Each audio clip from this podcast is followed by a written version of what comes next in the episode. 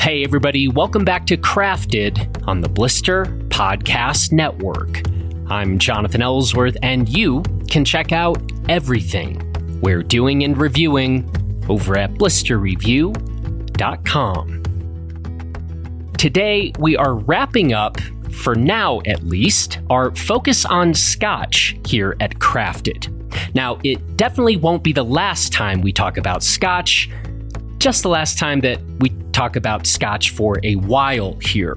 So, you know, you ought to really savor this part three of my conversation with Matt Manser.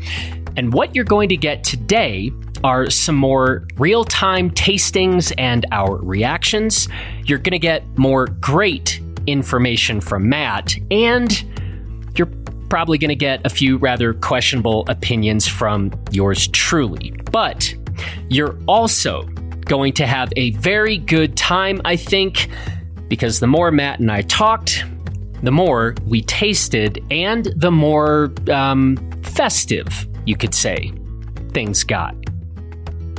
This episode is presented by our Blister Craft Collective, which is a collection of some of our favorite craft companies and some of the very best companies across a range of craft categories that support the independent work that we do here at Blister. You can learn more about the Blister Craft Collective companies on our website, and we'll include a link to the Craft Collective in the show notes of this episode.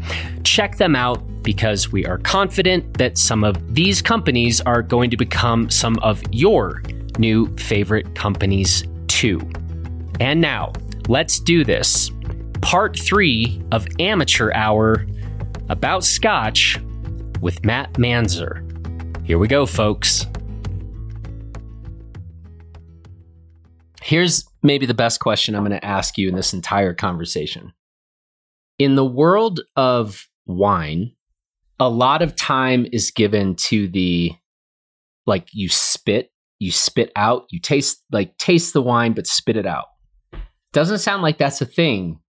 I've never heard of that really being a thing in the whiskey world and you're talking about It would be. Huh? It would be. But you're talking about the the PhDs in chemistry. Those guys would spit it out. They would they would do their thing. If they didn't spit it out, they would for sure rinse their mouth before they sampled another cask. Um, especially with peated scotch, like really peated scotch, because it's gross. It messes with your palate in a, in a way that it, affects. I'll put it that way.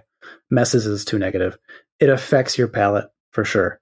So if you had an Ardbeg Classic 10 um, super peated, salty seawater stuff scotch, and then you had a Bunnahabhain unpeated, sherry matured scotch, it would affect your palate like way too much. It just would. I so I think mostly what we've established is peated shouldn't be a thing. But you've got some peated scotches there. That Bowmore is peated. Okay, but we add water and then you can't taste the peated as much. Well, there's there's peated fall can fall in their different directions here. So a Lagavulin or Laphroaig, Ardbeg, you know, these are typically super peated, very can be on the campfirey side of things. But then if you have like a Springbank or Glen Scotia, which is peated, but it's not campfire. It's more savory. And That's why we call it spring bacon. Spring bacon. Um, you'd probably like those. To me, they're still I peat th- throws me off. I'm not super into it. But um, I much prefer a Springbank versus Laphroaig. Like, no question. Those are sherry matured peated scotches from Springbank. Yeah, I'm curious to try this uh, single malts of Scotland, Bunnahabhain 11, to see if it's more peated, see what it's like just compared to the 12, right?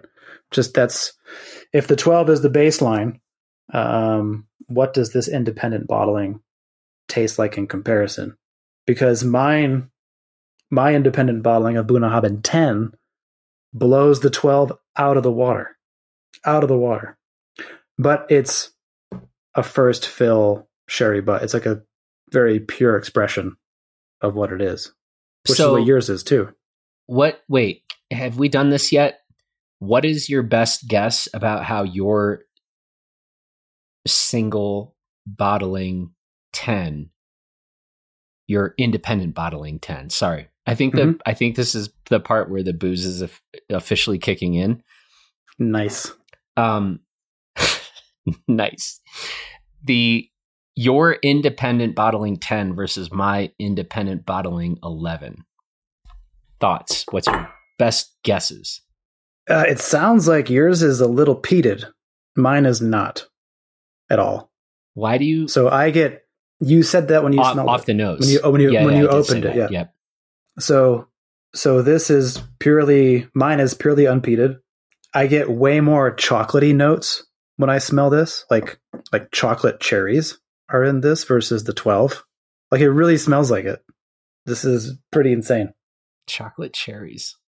Yeah, I don't know if you know this, pretty but nuts. cherries aren't chocolate. But chocolate covered cherries. I just had a chocolate. spider wander onto my desk. What up, spider? I think you're seeing things. You should definitely add more water to that. No. Hey. Oh, you're going back with the uh, spring break? I'm re I'm refilling on my independent bottling of Bunnahabhain here. the 10. The signa- signatory? Signatory Vintage, uh, Bunnahabhain 10. Now, fun fact about Signatory: not only are they a independent bottler, they also own a distillery. So they own the Edradour distillery, which makes some killer scotches as well. So I have some Edradours that are just phenomenal. You can this is where it gets a little bit weird. So you can have an Edradour official bottling of Edradour. There's a 10 year, but it's at 40%. Right? A lot of companies do this. Like they make the the entry point to their range uh, with the, lowest ABV, just to kind of not put people off with the the spice factor or the kick. Um, but there is a signatory version of Edradour, ten year old, at forty six percent, and that's awesome. So the official bottling of Edradour, ten percent, is a batch, just like Bunnahabhain twelve, right? But it's done at forty percent. However, at the signatory side of the same company, you can get Edradour 10 year old single cask, 46%, and that's light years better. And so better is better. Better is just better. And so, uh, yeah, signatory is in a, a pretty cool spot where not only are they going to all the other distilleries around Scotland, but they also own their own and you can get official bottlings of Edradour um, as well. Hmm. Another independent bottling company called Gordon and MacPhail. They're probably the oldest. They're like over 200 years old. They've been doing it for a long time. Um, many different options in their range, all the way from the super expensive 50,000 euro bottles down to 40 euros a bottle. Um, but they own a distillery called Benromach. Ben Romach? Yeah, Benromach. And um, but it's more of a peated slant that the that those have. We need to continue to provide value for our crafted Challenge. listeners. Challenge accepted. Yeah, if you're still listening to this, us ramble on about you're listening to us talk about drinking scotch. Uh, that's what that means.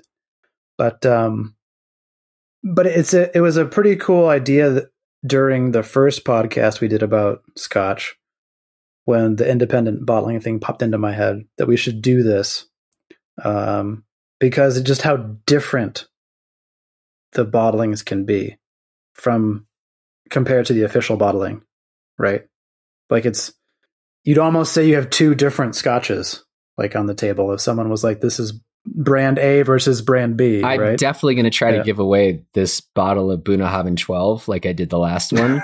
and I'm definitely not going to give away this independent bottling of the 11. There's lots of good things about independent bottlings, which we just talked about. And I'm super happy you like what you have.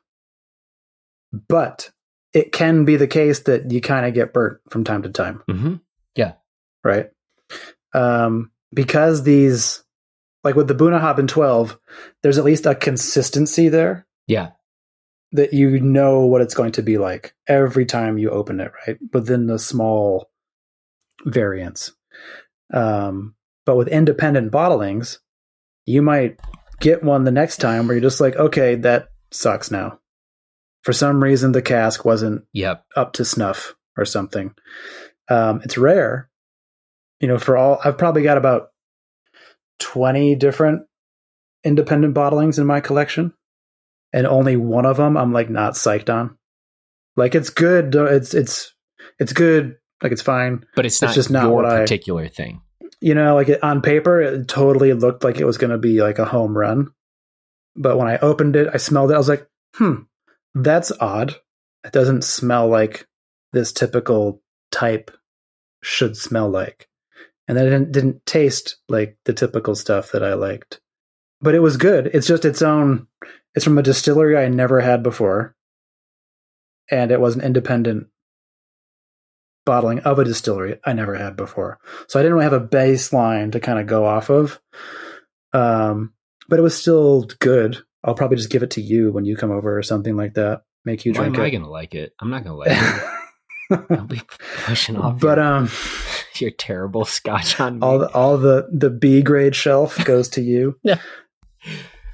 Let me ask but you. It's, it's it can happen, right? So just just be aware that yeah, every time you go back for an independent bottling, it's going to be different. Like you're never going to get that same cask that you liked. So if when Jonathan in like three years, when you go back and look for a Bunnahabhain from the single malts of Scotland, they might have something, and it might look on paper oh, it's the same age range, it's the matured in the similar type of cask, yada yada yada. But it might be just it's going to be it will be different, no question. Is it going to be good different, bad different? It's kind of a yeah, a roll the dice. Gotcha. Now it's up to them. Like they're their brand is on the line, right? Single Malts of Scotland doesn't want to put out a dog. Right. So they don't want to release crappy shit either. But um it can happen. It just might not be what you were looking for. And that's also then a very interesting thing in that I guess you kind of need to establish a level of trust with your particular independent bottler. Totally. Yep. So I only know one yeah. Called the single. But you got a good start. Yeah. But I'm. I mean, if if anybody sees stuff from Signatory, like they're a, a super well respected independent bottler. If anybody comes across the Red Cask Company, I've only had one, but I can't wait until more stuff becomes available. I'll totally pick it up, sight on scene. Like I'll just pick, boom, done. Well, when when we do our Scotland trip, we need to now definitely try to get a conversation with one of these independent bottlers. We should go to a distillery and then, well, see, this would be a cool a thing. distillery. We're we, going to go to more than one. We're just going to well, not go to any up, super peated ones because we've established. We can hit up. If we hit up Edradour, stupid. What? If we hit up Edradour Distillery, yeah, we just cross the hallway into Signatory, and we can Done. efficiently use our time. Okay, there you go. We'll make that happen. Yeah, very cool. Um, subjective question. Mm-hmm. Just like these whiskeys, they only taste this way at this particular point in time. Name three scotch producers that either you personally are most excited about or they're kind of hot right now. This happens, right? It happens in the ski industry. It happens in whiskey. It happens in scotch, I presume. It happens in wine. Like, who right now is super hot? And or you can mix that with what distillers you are personally really curious about or in on? Give me your top Yeah. three. Um, I would say the the hottest distillery right now is Springbank. Spring bacon. Springbank. You and I maybe Yeah. will open up spring bacon. All of our scotch tastes like ham. um, which Okay. this is actually in the tasting notes of some Caol Ilas and Ardbegs. Is there's this like smoky No, ham? I'm, I note I'm not to their to stuff. direction. Okay, so Which, Springbank, who you've been talking Springbank. about, Whenever whenever they release anything, it's just it's gone. huh? Like you just can't get it. Is it expensive? And it it used to be not very expensive, but it's just supply and demand at this. And what what like there's their bottle of ten year old, so they're on the level mouth feel very similar to the Arran ten that you have, but there's a slight, just a very savory peat note to it. So it's more oily, tons of flavor. It's always natural color, unchill filtered, 46% or cask strength. So they hit all the stuff on the checklist, right? Um, Springbank is one of the few distilleries that does everything start to finish. They grow their own barley. They they dry the barley. Either they peat it or they don't. Um, they malt it. They produce the spirit. They cask it in ho- in house, and they own their own bottling plant, which they mo- most places don't do start to finish. Like like even like some of the best distilleries, they're buying grain. They're buying the barley from some place. They malt it in house. They produce the spirit. They cask it and age it in house, but then they send it off to a bottling plant somewhere in central Scotland, um, usually Glasgow, um, which is not central, but um, to get bottled. Very few places control everything start to finish. Springbank is one of the very few that do this. Huh. And within the Springbank distillery, they have another uh, brand that they call Kilkerran, which is heavily peated. So if you're a, a really big peat fan, Which we aren't. they make they make something called under the brand Kilkerran, and they also make uh, a different brand named Hazelburn, which is unpeated. So you have an unpeated Hazelburn, a semi-peated Springbank, and a heavily peated Huh. Kilkerran. And all of those, whenever they have a new 10 year, 15 year, 18, 30, whatever it is, it, it's it's online or it's in a shop for five minutes before Huh. it's sold out. Where are they located? And this is Campbeltown. so it's an island in the southwest, at the very bottom of Scotland. Um, in that body of water, which I'm not sure what the name of it is. I'm gonna get flamed for this.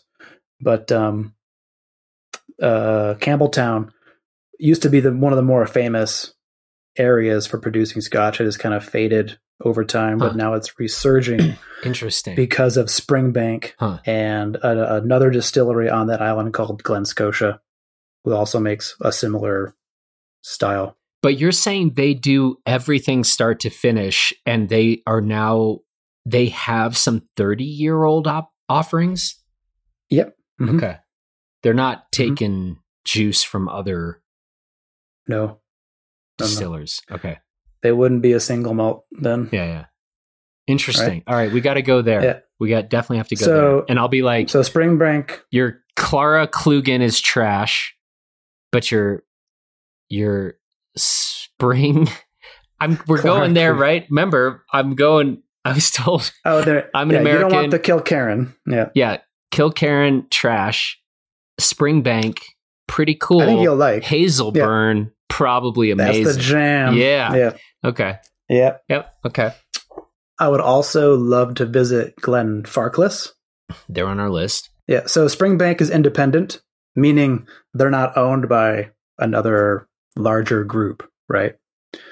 Um, so Springbank is independent. Glenfarclas is independent, family owned. Um, they make the family cask range that I was talking about earlier. Would love to see some of their stuff in person. And my other favorite would be uh, Tamdhu.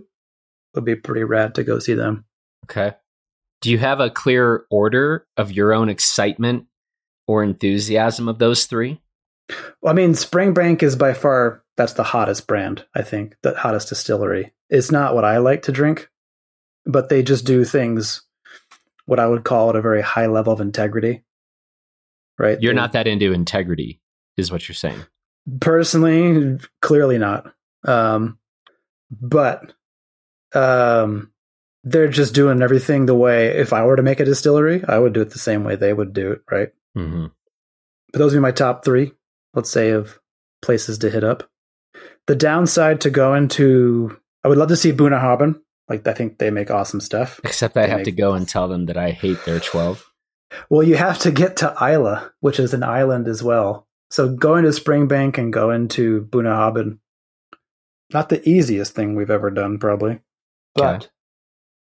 worth it Sorry, For sure. Springbank, Tamdhu. Who was your third?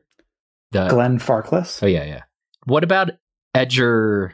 Edger something. Edra Dower. Yeah, Edradour would be good to see them because they also, well, they're owned by Signatory, Ooh, right? Yeah. So if you go see Signatory, you go see Edradour. I like that. I Bunha- assume it's the same HQ.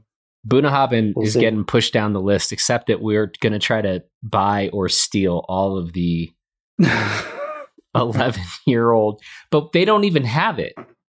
That's going to be it's all in America right now. Yeah. Like that's made for that. That was a US what a, what a strange thing. Like why why is Mhm. that a US exclusive? It happens in the ski industry too. Talk about it. SMUs, special makeups. That's You so know, like there are, like your Japanese are your what what color totally. Japanese ski boots J- the Japanese like what color? the Japanese love blue. It is just a cultural phenomenon that they just are all about blue. And so 10, 12 years ago, Atomic, when we launched the first Redster, they're like, yeah, that's not going to fly over here. Worst name It's got to be blue. We- So we literally made double deck GS and double deck slalom skis that were blue and white called Bluester. No, you did Japan. not. It was literally called Bluester. Yeah.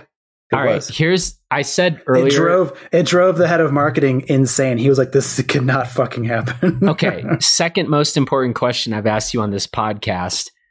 you can Google it. You can find these images on Google. Go for it. how do you say bluester in Japanese? They would try to say it as Bluester, but Oh, they're just saying bluester?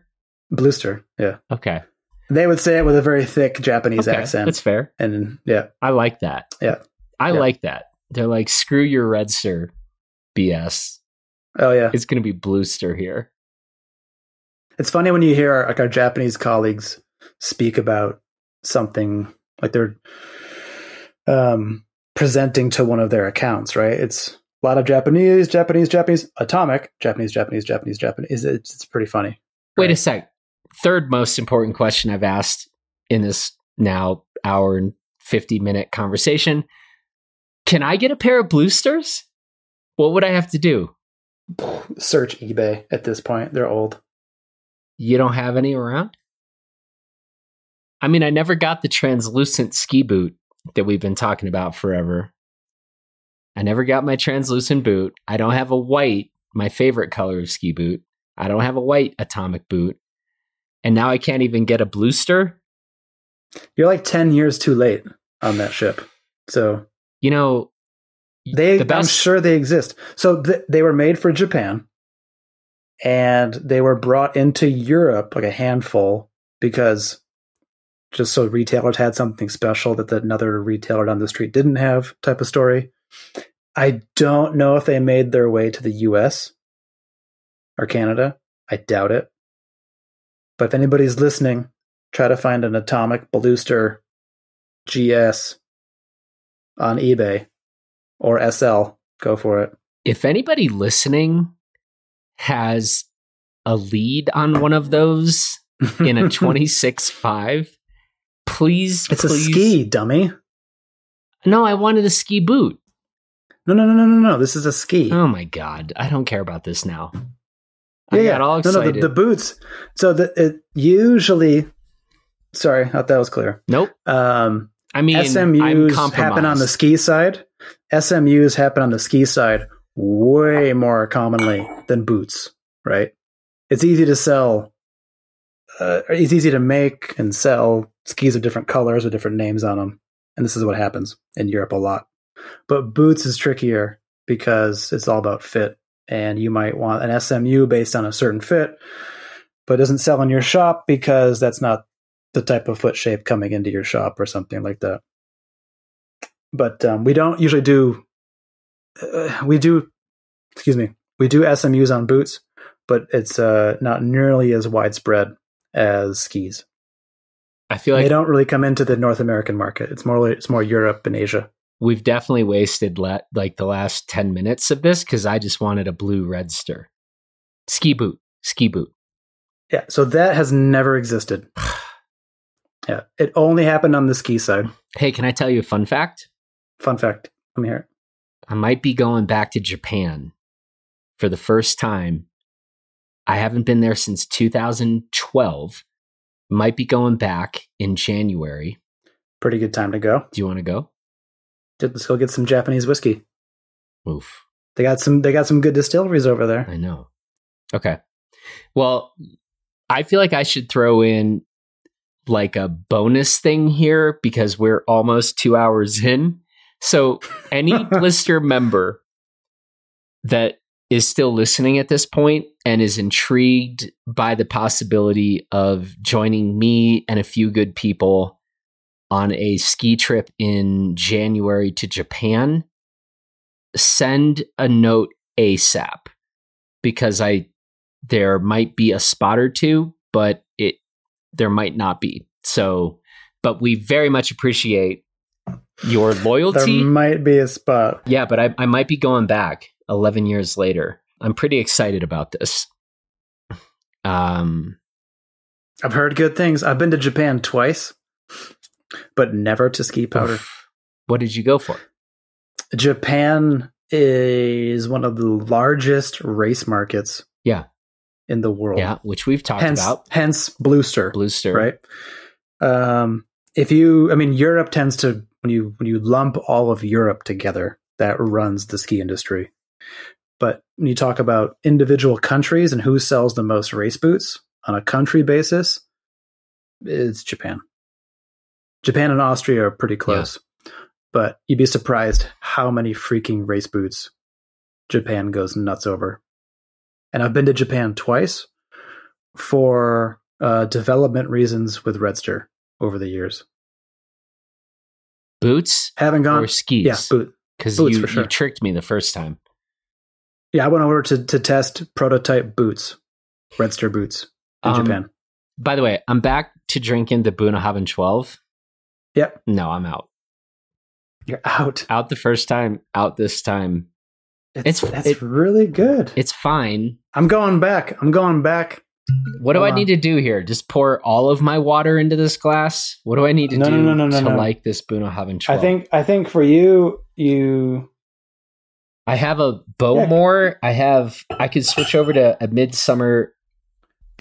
No, let's do um fun I- fact about Bowmore. So if you so Bowmore doesn't tend to make my list for Oh. just Okay, what what they do. David, David Handler, get ready to hate Matt Manser. Please continue. One I just don't like the the flavor profile of Bowmore that much for me. Okay. And if anybody has knows Scotch and has been listening and you've heard what I do like, it should be obvious why Bowmore isn't like top of mind for me. Their official bottlings are on the, the lower side of the ABV. Um, they add coloring to their Ooh, their whiskeys you don't like that. and and uh, they chill filter their whiskey. All right, that's This two does not- strikes. This doesn't mean it's a bad whiskey, But again, if I'm going to put 150 euros on the table, Yeah. where's it going to go? I'm going to choose my direction. With that said, you can find independent bottlings of Bowmore Ooh. that are 46% or cask strength, natural color, and unchill filtered. Huh. For me, that's way more appealing than the standard bottlings of Bowmore. Okay. And when you see a standard, when you see an independent bottling of Bowmore, it has the color of a Chardonnay versus what's in your hand. A Chardonnay? Like a, Yeah. a yellow golden? Yeah. That's interesting. So what you're seeing in that glass is the the E150 caramel colorant. So there are I'm with you though. That's like kind of- I'm with this you. is- I don't this think is there's too many Yeah. there's there's too much whiskey out there to be playing around with companies that are throwing in additives and coloring. Like we're not into that. yeah. That we're gonna And cross them off I- list. I get why they do it because these larger distilleries like like Bowmore or even every let's just say this every official distilleries every distillery's official bottling they are aiming for consistency batch to batch to batch the problem with casks is you do not get consistency of coloring just the way that casks work you're going to get some that are lighter some that are darker the flavor profile might be the same right No, we don't but people would judge it. But people would say the the lighter color one isn't as flavorful, just based on the the optics of what's in the bottle. And this is why distilleries color their whiskey is to maintain um, this sense of No, we're not about that. We're not about that here on Crafted. Yeah. So, unfortunately for me, that's why a Bowmore has a negative against it. It's still, a, if you like the flavor, mouthfeel, smell, those are all valid reasons to buy it. If you bought an independent bottling of Bowmore, you're getting a better version of Bowmore. I guarantee it. It'll smell better, taste better, and feel better in your mouth because it's a higher ABV. It's unchill filtered. You're getting the what it is type of thing. Okay. No, and I mean, it's funny when I started this whole crafted podcast, I didn't realize how important the question of consistency was going to be to everything we're talking about in every single quote unquote craft category, vertical, whatever. And for the most part, one of the things I'm learning is when we're talking about like what does what does craft mean, right? What is it a legit craft category? One of, not the only, and there's there's wiggle room here, but one of the really interesting things that comes up in every single conversation is the question of consistency. And I'm not ready to say, like, if consistency is one of your absolute top priorities as a manufacturer, then that almost means you are excluded from the ca- the craft categorization. Mm-hmm. But dude, it's Yep. it actually starts to kind of look like that. Yeah. You know? Like I remember you had a conversation with I forget his name from The Alchemist, Oh, John Kimmich. right? Yeah. Right. Yeah, yeah. So you look at Bud Light. yep. Every can tastes of bottling of Bud. Light is consistent. Yeah. You know what you're going to get. Yeah. And for a lot of people, that's important, hmm right? And I remember him saying he doesn't care about consistency. That's It's- right. It's, going to be, he has varietals Yep. to his beer. Yep. right? And I think there's a distinction that needs to be understood there and appreciated that consistency is important for some people, right? However, when it comes to the crafted side of things, the Single Malts of Scotland Independent Bottling Company, their definition of consistency is one of quality. It's consistent quality. You might have wildly different flavor profiles coming out of their products, but the consistency is measured in terms of its quality, right? You're never going to get a, they hope, a dog out of that batch that they make, right? But Whereas you look at Bowmore 12 or whatever you've got, 18. um, you know, they're trying to hit 18, bro. Yeah, they're trying to say no matter whenever you buy a Bowmore 18, it's going to have the same smell, taste, mouth feel, look, and that's why they color it. You know, it's really because if they had one that turned out looking like Chardonnay, you'd think something was off. Yeah. You wouldn't pick it up. You know? And but if you get an unchill you get an independent bottling of Bowmore that's natural colored, you know, it it it looks more like a bourbon matured scotch should, which is kind of white wineish, you know. You It's said a very bourbon, light- a bourbon matured? Yep. So it depends what their recipe is. And Bowmore does use sherry casks into their recipe, but it's not the majority of what they use. I'm sure of it. Okay. Like, for example, um, I know Glenfiddich, um, 12 year old, is 90% bourbon cask matured, 10% sherry cask. And when you pour it, even though it has colorant added to it for consistency's sake, it's very light. You know, it's this very, very yellowish, light amber Hmm. to it versus these dark reds that you get with first fill sherry, right? And better or for worse, people who know a little bit about whiskey are like, oh, the dark red, that's going to be first fill. That's what I want. You know? Nope. So these brands are under pressure to make their Yeah. scotch look like it's first fill. Okay. Whereas when you get a bottling of Glenfarclas, tw- 10, 12, 15, 18, even the 25, it has a very light amber color to it. This is because it's refill sherry casks, which are good. Yeah. You know, they have their own unique flavor profile.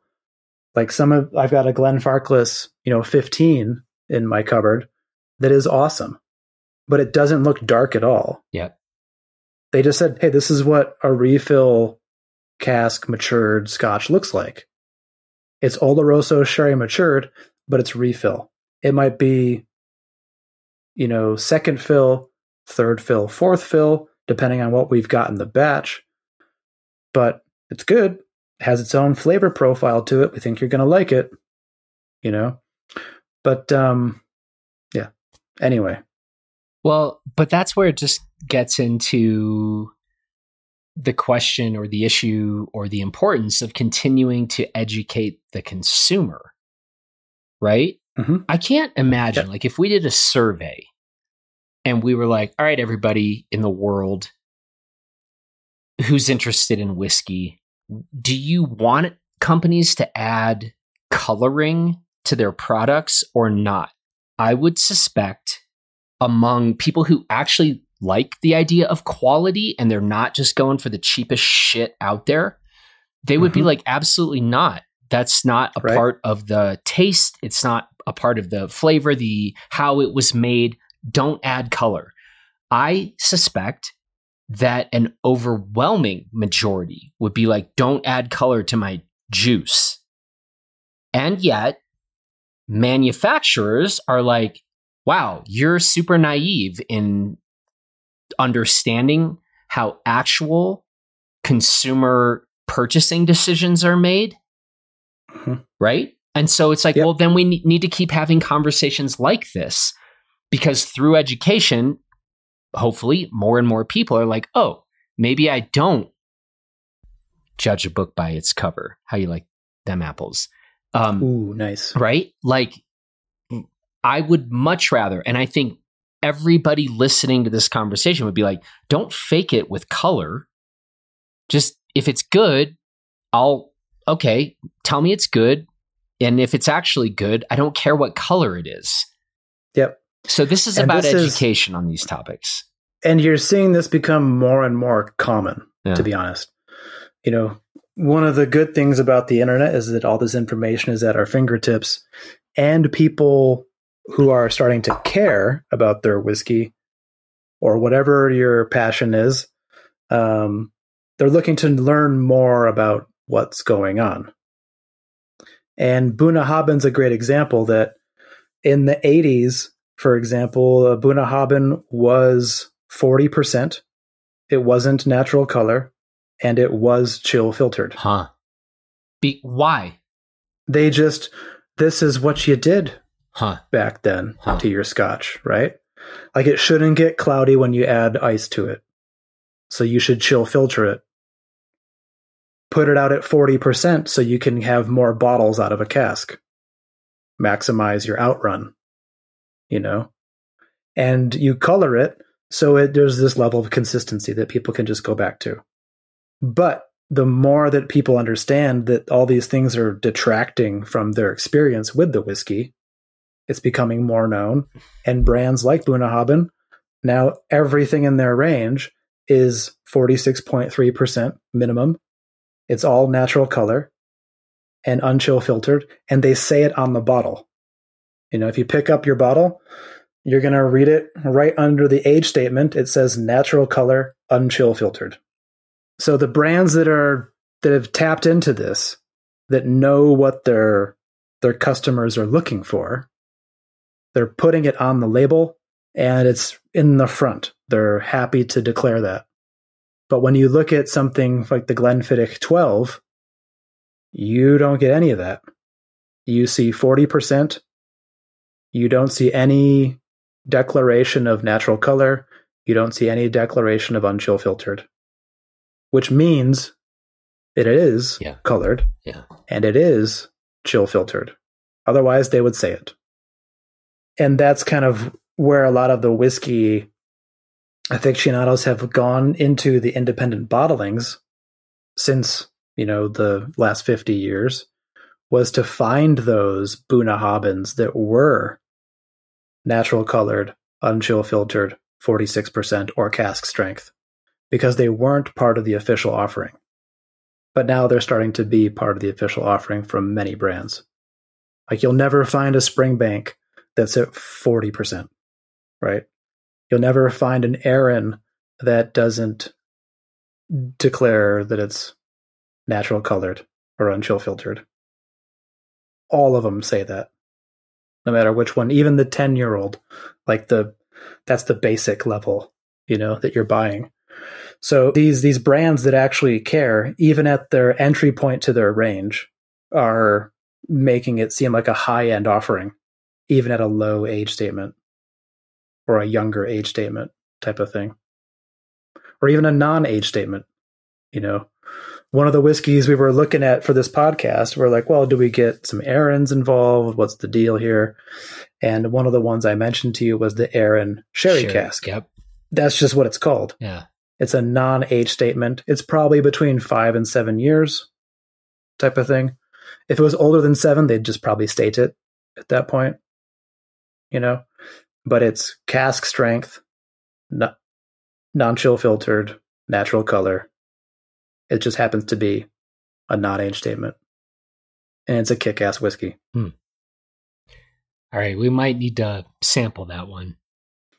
It's a goodie, not gonna lie. We're going to straighten out the world of scotch. I can't wait to get to Scotland for me to correct the entire industry. It'll be an important moment in the history of, you know, the world of scotch. of Americans being Americans. Yeah. Yeah. We're supposed to talk about sherry. What the fuck is sherry?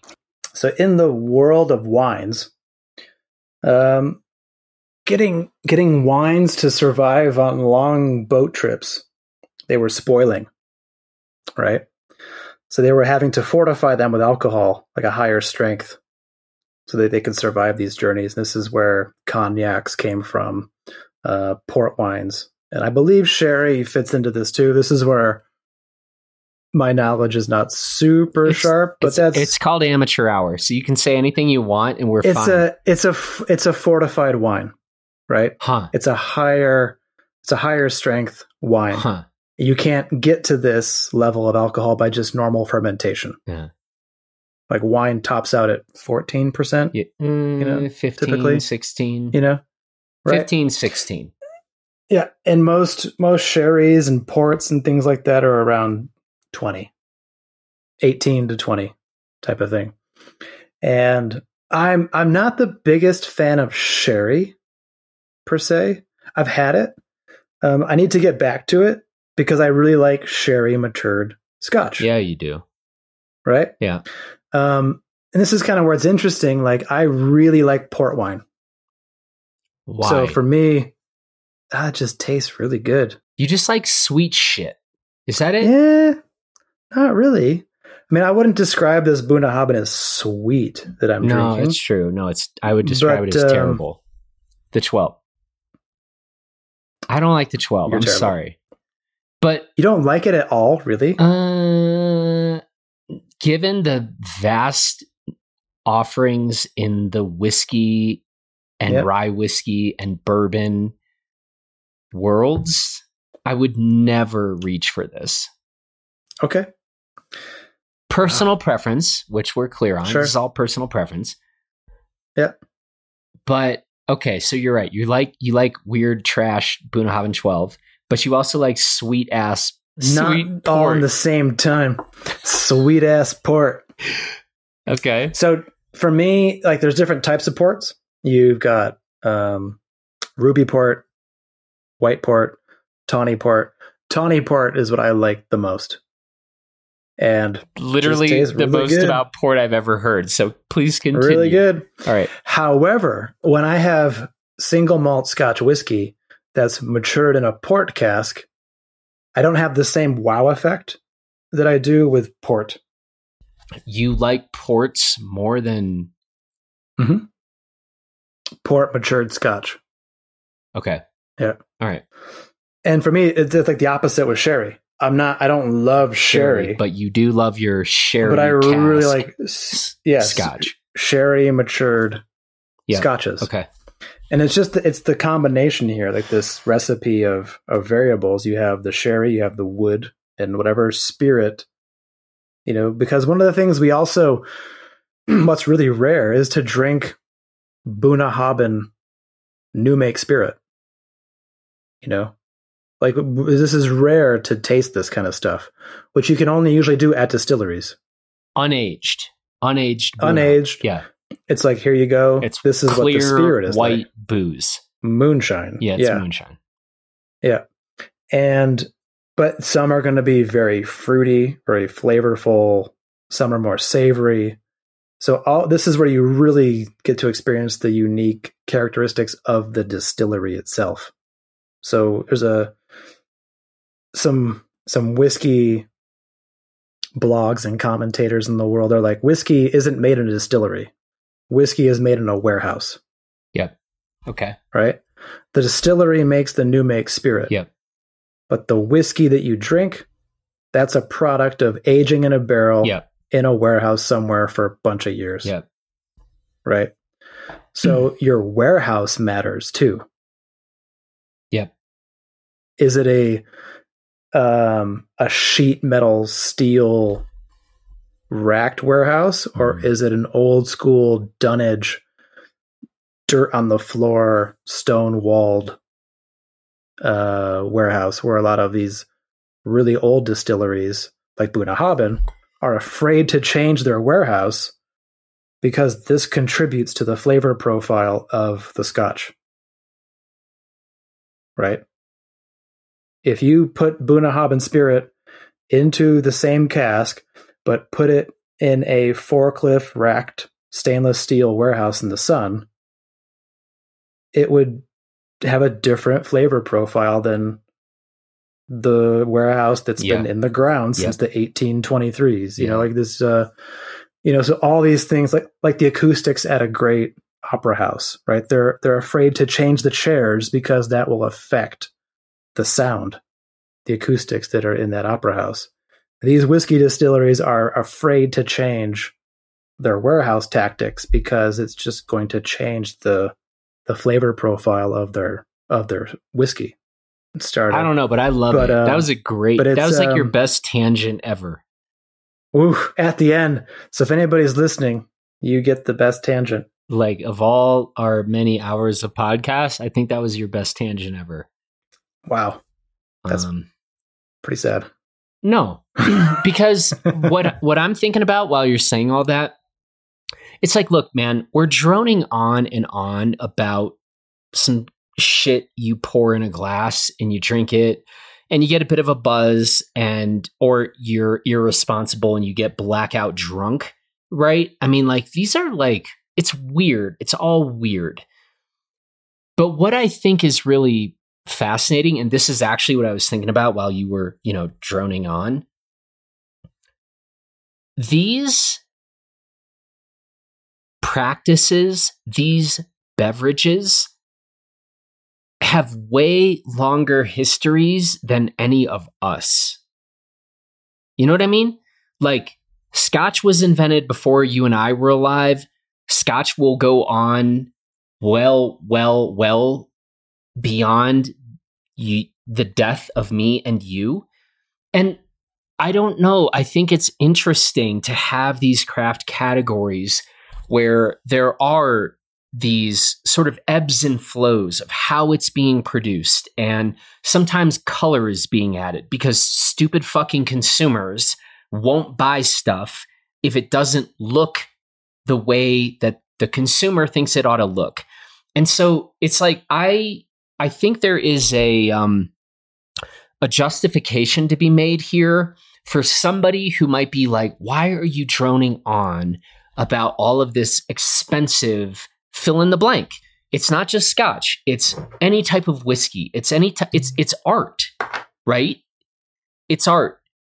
And it out oh no. it outlet oh man, I got a bottle of Bunnahabhain 12 I would happily sell you if you were here. But anyway, you interrupted my great point that Sorry. this stuff is art and it outlasts all of us.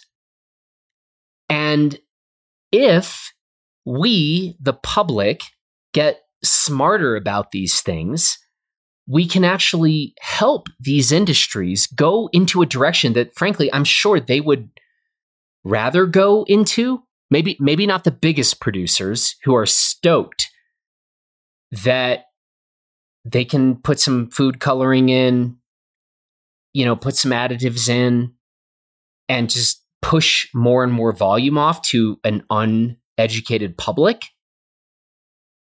But for the companies that we sort of actually care about,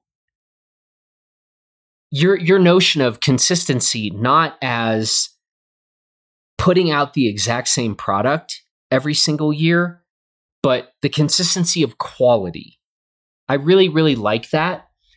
Um, anyway, those are some of the things I'm thinking about. But I actually started thinking about how short human lives are. And in the scheme and scope of time and human history, that things like wine and whiskey and scotch, those are those are trajectories that are far longer than any single human life.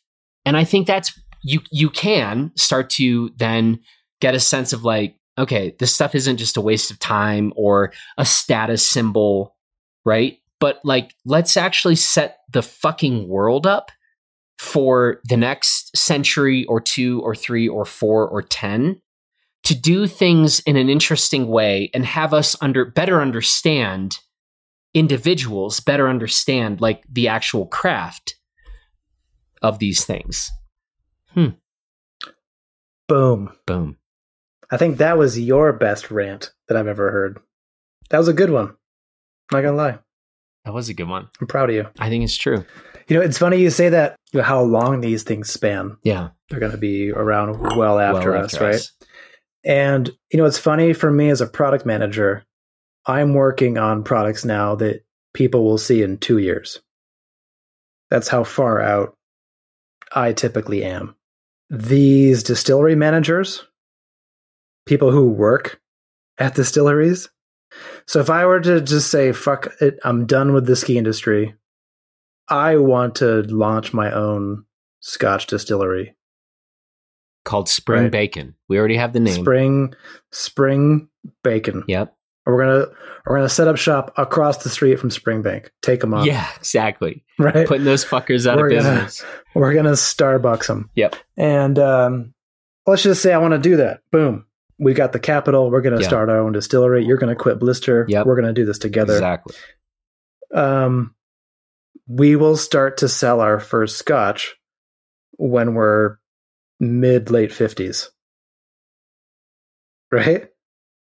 It's like you, still you like anybody who's working at a distillery right now and they're like pumping barrels full of new make spirit that is for somebody else to manage maybe a generation later. And that's kind of weird and pretty mental to think about. Yeah. right? Yep. like they don't most you know they they might and they probably will be able to see the fruits of their labor well received in the market you know but every time you see a bottle of 40 year or 50 year or 60 year Yep. everybody who made that they're so gone Yep. They're dead. long gone We're we, yeah, we're Right? way beyond the lifespans of the people who started those projects. you know and that's just a really weird thing to think about Hmm. one just on an existential level but two as a business Yeah. Can you imagine this? Like, we need to invest all this money up front for something we're going to finally sell in 20 years, hmm 30 years. Yeah. That's rough. It's super rough. It makes no is sense. that is that is a really weird business proposition Mhm. for sure. Hmm. There you go. I'm tempted to switch gears here, like really switch gears. Are you okay with this? Or, or I'll ask you the question and you can say, I don't want to talk about that. Let's go back to the world of, you know, scotch and whiskey and existential questions. Um, is there another craft category that has sort of come onto your radar in the last, say, year or two? because I I have one. I have a new one that I never cared about previously, but I'm curious whether you know like what what's on your radar, or is it just been about going deeper and deeper into say Scotch? Hmm. Now, I don't go down the rabbit hole on this the way I do with Scotch, hmm but maybe it's just the time I spent in Vermont Hmm. or just growing up in the, the, the Northeast. But cheese is a really big part of my life, to be honest. Huh. And when I was living in Vermont, I have one name. got- I know one name. That Cabot. no. Oh, okay. That But keep but going. that's like the big one that kind of people like okay. you know think about when they think of Vermont cheddar or something like that. But going to like Shelburne Farms outside of Burlington in Shelburne, um, just seeing the types of cheddar that they make and how it's aged and how it's made, prepared, and aged, it just you know we think about it's a sh- much quicker timeline than Scotch, but um, good cheese is awesome. Hmm. And it's definitely one of those things where when brands cut corners, Hmm. etc., you you can you know it, Interesting. And it's less gooder. What's Interestingly, your recent? Uh, well, let me just say, interesting you say that on the cheese front because one of I've actually said my favorite product on earth, not not just company, not brand, my favorite product in the world is probably Barr Hill Tomcat Gin, Hmm. produced in. Montpelier, Vermont. Okay, And Uh-huh. I did a crafted podcast conversation with Ryan Christiansen. And Ryan, I don't think we talked about this on the record, but off record, Ryan was like, Do you know Jasper Hills? Which Mhm. is a cheese manufacturer in Vermont. yeah. And he's like, you have to talk to these people.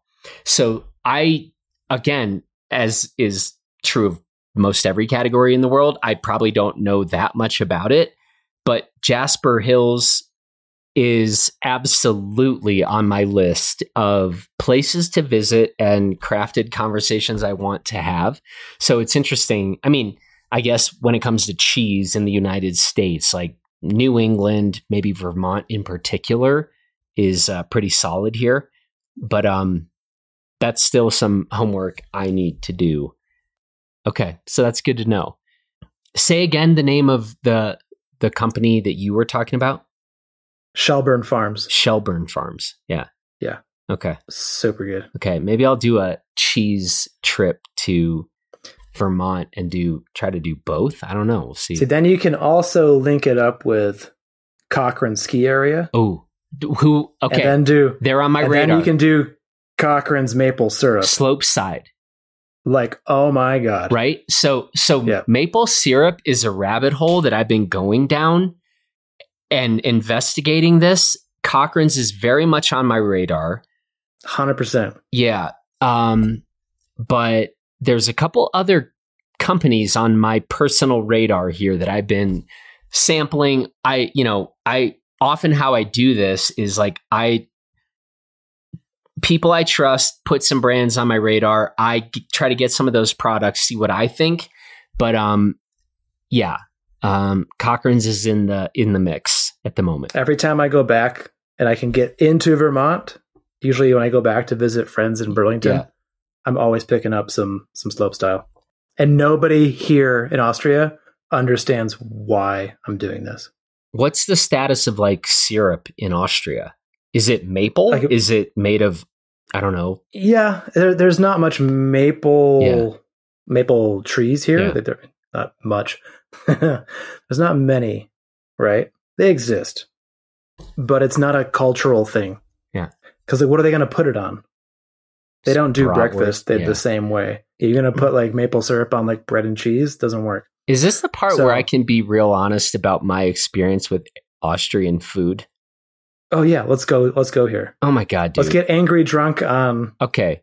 Austrian food. Um one word review fucking terrible. That was two words, but like given the proximity to say, I don't know, a country like Italy, Dude, how What could you make the worst pizza in the world and be so close to Italy? It doesn't make any sense. I maybe I haven't I've only been to Austria a couple times, Ugh. but I'm like I've also I've been to Austria as many times as I've been to Italy, and Italy is still my number one for best food in the world. Sure. And I'm not and Hands there's down. some countries I haven't been to, so there's some other countries in the mix.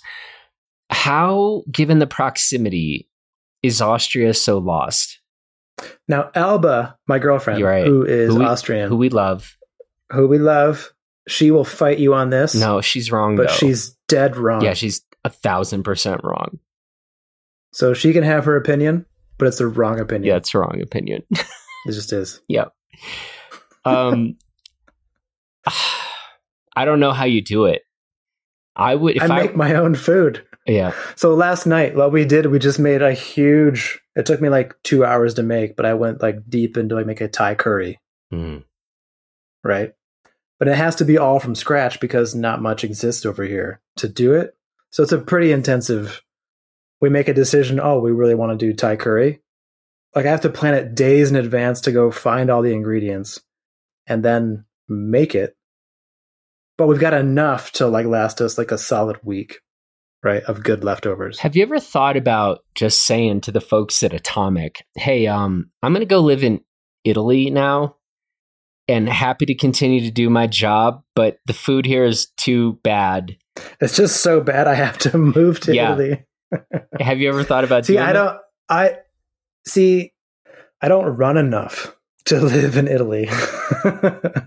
Ah, I see. what I would mean. just become so fat. I gotcha. I would eat all the foods. Yeah, Like when you came to visit, yeah. we had in like just during lunch, pasta and pizza. At lunch, Wait, right? was that when when We were in Oslo, like the old town, yeah, like that Roman city. yeah. It was just like this was lunch, and we like had three pizzas between the three of us, Well- and like two bowls of pasta. You have to get. you have to order everything. and gelato because you just can't not have gelato too. So Yeah. we had that. Yeah, So yeah, I would be a miserable round ball after like Hmm. six months of living in Italy. So that's that's that's the upside to living in Austria. Okay. yeah, Okay. Huh. yeah. I would have I would have zero self control. hmm I'd be the worst Aristotelian ever Yeah. living in Italy. I'm still on my program where I vow to be in Italy at least once a year. So I'm still planning to be over there in the fall. I've kind of figured out the window that I think works best for me to like get out of Crested Butte, head over to Europe, by which I mean Italy. So still still very much planning that. Yeah. hmm So Let me know okay. But the problem what part of Italy you thinking of going. well, see that's the thing. Like I'm the more alre- north you are, the more easy it is for me to meet you. The more south you are, the harder. Right. Well, the problem is I'm just completely smitten with Florence. I actually told somebody the other day, and I think it's true. I've never fallen in love faster with anything or anyone than I did with Florence. Did you visit the Medici Family Museum Yeah, of course. When you were there? Yeah. Okay. Yeah. So I can't currently fathom ever going back to Italy and not doing like at least a week in Florence. Um I need a week. I need a week. And I then got a then we can talk Florence. beyond that. But um okay. but you know, like I've talked to like Markus Eder, arguably the greatest big mountain slash freestyle skier in history, who lives in northern Italy. Uh, like I've talked with him, and Markus is like, "You have to come experience like northern Italy." And right now, I'm like, "That's cool," but the problem is, I've completely it's fallen not in love. near Florence. Yeah, it's not- so that's why, like, maybe a week in Florence, and then I try to head up to the you know near the Dolomites. Um, I'm sure it's amazing. Or if you came in the summer again, we can time it during Val di Sole World Cup, and you can be legitimately scared for your life trying to walk a downhill track No, I mean, and do all those things that we just talked about. I know, but the thing is, it's on the way. If you want to go see Markus Eder and and go to Florence, we pretty much have to go through Trentino. I go to Val di Sole. okay, Boom, boom, boom. okay. Well, it can it can be one of the trips I do, but I'm pretty Yeah. committed at this point in life to like every autumn, I'm gonna be in Italy. Okay. That's my that's my current life plan. Which is good. You miss the busy, crazy Yeah, tourist and time. and the That's wicked freaking hotness that now is Europe in the summer. Maybe Mhm. not in Austria right now. I know you guys are getting delu- deluged with rain, but I don't Mhm. want to go. feels like November. I don't want to go in July, August. Yeah. So, anyway, Holy tangent, Batman.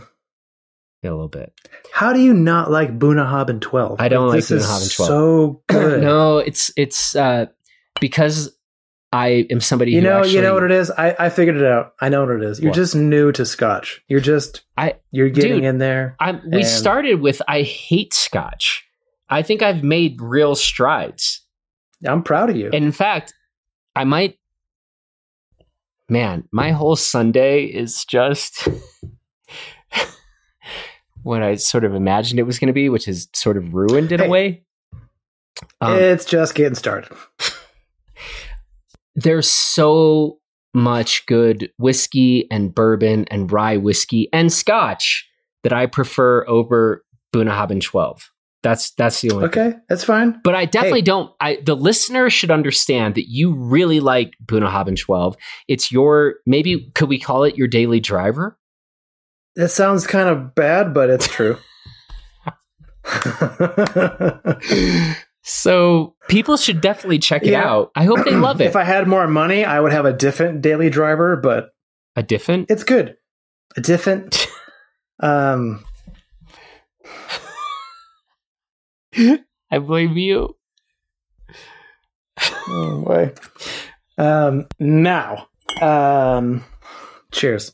I think. Yeah. I'm okay with you not liking Bunnahabhain 12 because you would like my other favorite, Tamdhu 15. You know I like Tamdhu 15. We already So- established this. so we've established this, and we're I'm okay with you not digging the the Buna 12. Um, But you know what I'm going to now? What I've described as a guy with very limited knowledge of Scotch. When's the last time you've had that? Uh, our our last podcast. Really? So Okay. yeah. Now I'm really curious to see how you All right, get along with this now. all right. Manser's all excited. I'm gonna have a little water to clear the palate.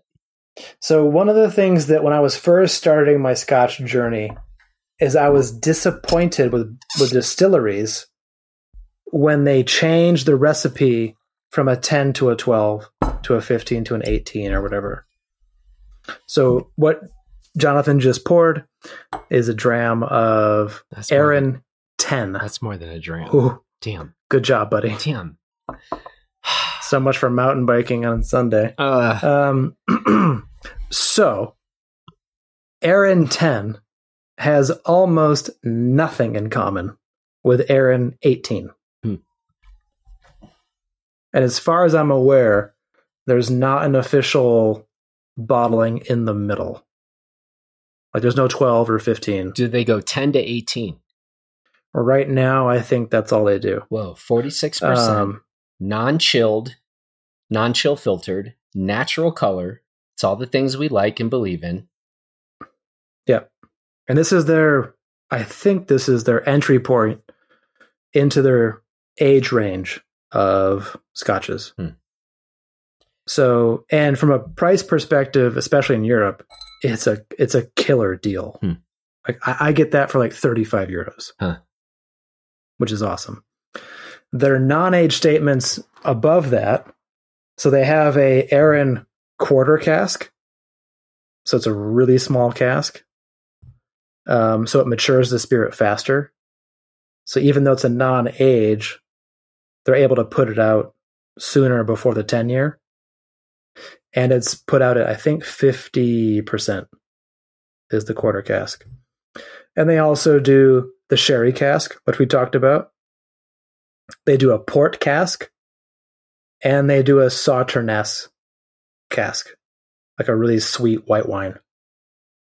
And um, so their non age statement range out of their catalog is pretty wicked as well. I think out of all the bottles that I have in my cabinet, for example, I have the most Arran at the moment. Huh. I probably got like six different Arrans. Huh. I have the 10, 18, quarter cask, sherry, port, Sauternes. Yep. And they're all stellar. We love the Arran, 18, but they didn't the make your, 18, they didn't make your top three. Ah, dude, there's so many good ones. There's literally like 150 distilleries in Scotland. We could just like, We're not going to Roll up 150. We're not going to any ones known for their peated BS. Fuck those. so what's cool with Arran is they just opened a second distillery for peated Scotch. Like a s they literally invested and said, should- "Hey, we're going to do a different thing." We should burn that one down to the ground when we're there. Shh, they'll hear you. Okay. Still like it? Bigger punch than I remember. It's a It's- solid it's whiskey. not it's not cotton candy. Yeah. Hmm. Put a spoon of water in it. Seriously, it's a substantial Scotch. Magic spoon. Magic spoon, baby. Well, the interesting thing here, It's good. It's good I stuff. mean, the eight the 18 so what i've heard whiskey connoisseurs who are far more experienced than me mentioned that the Arran 18 is an old school sherry Hmm. Uh, whatever that means right well, you don't know. so if you go back to the 50s and 60s yeah i wasn't even born yet um, well, okay. they're they're like no no they're, they're like this is like what it was before scotch got popular before scotch got watered down Mm. so you love the Arran 10, and you're like, wow, that's super good. Uh, I should go for the Arran 18, right? That's just going to be better. The answer is yes, it's better, but it's way different. Better but So different. the Arran, the Arran 18 is like a sherry matured scotch rather than a bourbon matured scotch. So when you get the 18 in hand, it is incredibly dark red, reddish brown. Uh, and it's regarded as what's called an old school sherry matured scotch. And the people who mention, who qualify it that way, they are people who have been around the scotch industry for a long time. And they're harkening back to the days of like when it was, when the scotch industry was just simpler, right? There weren't big budgets to, or big sales goals to hit or budgets to be constrained by. They're like, hey, this is like we matured the Scotch and sherry. Here it goes. Yay. And um, when you taste it, it is a very strong mouthfeel. Right. When I first had Arran 18, I was like, I kind of, I should like this. I like sherry matured scotch. But I was like, there's just something about it where it's just too much. Something's going on where I couldn't quite, you know, put my uh, put a word to it. And um, but I was drinking it neat, and what I found was this is a Scotch from my own personal palate. I really need to add water to, and then it calms down and it becomes whatever it is. And for me, Arran 18 even though it's sherry matured and I'm, it should be wow for me, adding water to it uh, is what makes it a super accessible and tasty drink for me. So, long story short, you can't approach a range sometime expecting the 10 to 12 to 15 to 18 to all be the same thing. Mm-hmm. These distilleries and the brands they are trying to spice it up a little bit. They're trying to make the younger age statements more accessible, which I think what you said, Jonathan, the Arran 10 is like, this is something I could give to anybody and they'll like Scotch whiskey. Whereas the 18 is definitely for somebody who is more experienced with Scotch and they know that this is a very complicated or complex single malt. And there's a lot going on to it. To its credit, it's not simple. It's not easy. It requires some experience with Scotch whiskey. And I think once you're there, you will enjoy it quite a bit. And unfortunately, I haven't had the 21 or the 25. My uh my my pay grade's not quite there yet, but um I could imagine, you know, like we said earlier, consistency is a measure of quality, right? The 21 is a different recipe than the 18. Just looking at the bottles, you see they're very different in color. And because of that, you know there's different casks going into each. So the nice thing is, even though an age range or um, an official range from a distillery it may not be consistent in terms of the 18 year old being the same as the 10 it's just eight years older right there's more to it than that like there's more going on on the recipe side of things than just oh this is an older whiskey. There's just a different recipe involved. Sometimes it's more sherry sometimes more bourbon cask matured or whatever. Um, but if you like the signature that's in the Arran 10, whenever you buy an Arran quarter cask, Sauternes cask, 18 year old, 21, 25, you're going to get a variety of flavor profiles, but they're all still Arran ish, right? They all have that, they still have that common platonic form of Arranness to them, right? And that, but that you'll see that throughout, and um, I think that's just kind of what makes it more interesting. It's not just the simple, oh, this is just older. They've done something in the recipe that that deserves that you should try them all if you can. Well, we've been talking for an extremely long time. we've had a bit to drink over this extremely long conversation. So I'm There's still some left. there's still some left. I've got yep, I've got uh, one, two, three, four, five, six bottles uh, within arm's reach. But uh, I'm I'm tempted to say this to people that are still listening. Maybe what we say is to sweeten the deal for the Blister Summit. I'm I I should be more careful here because I have no idea what this stuff costs. But if people are still listening to this and they're coming to the summit and they send us an email and they're and they say I want in on the Arran 21 or 25 we will have a little tasting in HQ I don't know if it's the 21 or 25 and I pray to god this stuff doesn't cost like many thousands of dollars.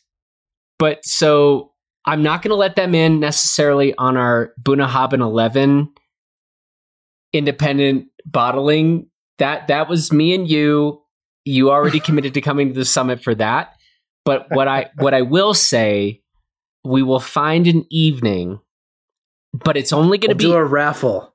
We'll do a Mm, raffle of those who no. came in. It's not even a They get raffle. ex- It's they have to email Blister and say, I want in on the Arran 21 or 25 tasting.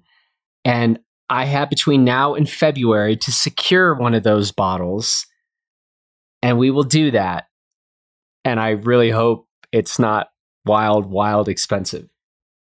To, to be fair, it's not expensive Okay. in the in the grand scheme of like It's not Uh, fifty thousand. Because No, if no, it was no. fifty thousand euros, I would actually then not go through with this. I don't know what it comes across in as uh, in dollar, but uh, you'll be fine. Okay. Yeah. Okay. Or it'll bankrupt Blister, and this will be the end of Blister. No, it'll be like buying us a nice pair of skis, basically. Wow. Okay. Damn. Mhm. Oof. Yeah. Okay. Not cheap. Not cheap. Definitely a, a nice present to those who email Yeah. for sure. Okay. All right. Well, to the faithful, Hmm. there you go. Um, I'm gonna fly in just for the tasting. So there you go. it's unfortunately it now sounds like your flight might be cheaper than the tasting so you know fuck me but whatever um okay um look it's been a minute on this um we really haven't talked about sherry per se i think we should punt on that because i don't know how much gas i have left in the tank here All this will be part three and a half slash four. I'm sure. part four sherry okay maybe maybe we even invite in a sherry maker i don't know um How's your Spanish? um mi español es solamente Is that Uh, Italian? no that's spanish Is it? yeah It's so similar. it's Anyway, not good enough. So yo hablo need to- español pero pero solamente un poquito i speak spanish but only a little just a little. just Mhm. a little yeah anyway uh, so so we lied La biblioteca está en mis pantalones. the library's in your pants? no. No. We got this. Oh, we got this. Um okay, so we lied to the people you know when we said at the top of this conversation that we would be talking about Sherry. We're not going to talk about Sherry and I will try to remember to include that in the introduction here. But um we did talk a lot about scotch and independent bottlings and who and sherry matured scotch. and so sherry matured sherry. scotch. So Yep. Yep. So I think we can say that, you know, our work here is mostly done. The Scotland trip, we absolutely need to make happen. so Unfortunately, many open points. unfortunately, I don't think me and you going it either happens like in 3 weeks or it's likely not till sometime in 2024. if that's the parameters we're working with, it's 24. Yeah. Okay. So in in in some respects, we've be- this has all been a massive disappointment to listeners. I mean, We've had a blast though. we we had a blast. this Completely ruined my However- Sunday. I think most people are going to be completely disappointed listening to two idiots talk about scotch on a very basic level. I mean, I don't know. Who can say? I, I don't know. I, I think there have been some good good moments shared in this. hey, I just want to know. Yeah. I've heard you discuss beer, wine, Yeah. and rum, Yeah. but you never drink with these people. It sounds like, Uh, like Karen from Montanya Rum. You, your Yeah. podcast was very sober and disappointing. Oh. wait, we drank during that one. For Not- no, no, for no. as amazing. No, no, because it was disappointing because more so on your side. She's amazing, She's and she sounds like she should replace you as the voice of Blister I'm going on record Probably. right now. Yeah. But um, it seems like you get the most inebriated with me. That's true. Is that good or bad? I don't know. Like, definitely the most drunk I've ever been on a particular blister podcast is either you or with Cody. Um, with me, I think I couldn't tell well, with Cody. Yeah, and I can't remember right now, but one of them where I was like two hours late and you'd started drinking and I'd eaten zero food for the day. Oh yeah, that was a good one. That was probably the episode I was the most drunk. But uh, yeah, Karen and I were drinking her excellent Montanya rum, but I think we kept it together. We didn't, we weren't rolling deep on that one. It's probably because you guys were new, right? um, You didn't have mean, I- seven episodes with Karen no, before I, rest- yeah, yeah, that's Right? right. That's right. Yeah, that's that the- rum, by the way, there. is phenomenal. Absolutely Sure. phenomenal. Um, I'll and pirate. I'm at a rum the, guy. at the Blister Summit, you will be able to try some of that. Um, We yeah, get we get Macallan twenty five No, and Arran- Montanya rum. Arran, Oh, Arran, not 25. Macallan. We Okay. hate Macallan. Remember, Sure. they're dead to us. If you're buying a twenty five, I'll still try it. I'm not. No, they will get zero of my money. I Um, think you just said you'd do it though. no, I hate them. We're out on them. Um, Okay. but Montanya rum, Arran 21 or 25. This Bunnahabhain 11. Yeah. Fuck Bunnahabhain 12. Right Which is nuts, right? That you're like blown away by an like eleven years old is nothing on like the Scotch continuum. yeah. I don't, Usually all I know is it's even way better than Bunnahabhain 12 in, to my palate. Um. Just saying. Independent bottlings for the win. Yeah. Anyway, I can't wait to see if we get any emails about this or whether it's just you and me sitting in Blister no one's gonna listen for this long I this. well, but it's two parts. It's two parts. We're gonna drop even two. worse. We're gonna make people tap in a second time. Yeah. Yeah. No, I I, Okay. I have faith in our listeners, and uh, we'll do this either in Blister headquarters or at my home, which is like a seven minute walk from Blister headquarters. Um, we'll do this, and it's Only be, if we can read some of the Loeb library elements that are behind that you you in the background. I'm happy to do Mhm. a reading. Yep, can Mhm. read you that Latin or Greek. In the Greek, Yep. please. that's it. So we didn't really talk about sherry. I'm still, I think I'm more out on sherry than scotch, but I'm coming around on scotch a bit. So I, there's probably needs to be a crafted episode down the line dedicated to sherry. So we've already talked about that. Other than that, I think we've, I think we've, we've done some good work here. Let's do some more. Okay. Hey man, thank you. I'm sorry. It's what time is it? It's almost 1 a.m. Quarter to one, Sunday night Yep. in Austria. But you have an It's easy Monday. night. You told me you have an easy Monday. Sure. Yeah. Yeah. So, all right, I'm going to officially cut us off here. Matt Manser, always a pleasure. I never quite know where these conversations are going to go, but uh That's part of the fun. It is part of the fun. And uh, I appreciate the insight, the perspective, and uh, that's really it. There's not a third thing. Hey, thanks for having me. I'm glad I could contribute in some way. I I hope. And uh, let's go for to the next round. Till the next time. All right, sir. Thank you. bye bye. Well, that's it for this edition of Crafted. Thanks so much, of course, to Matt for the conversation. Thanks to the strikingly handsome Justin Bob for producing this episode. And thanks to all of you for putting up with us, especially those of you who stuck around to the end. If I wasn't currently taking a little bit of a break from Scotch, I would definitely be raising my glass to all of you who made it this far. All right, everybody, that's all we've got for you here. Please take good care of yourself and everybody else, and we will talk to you again real soon.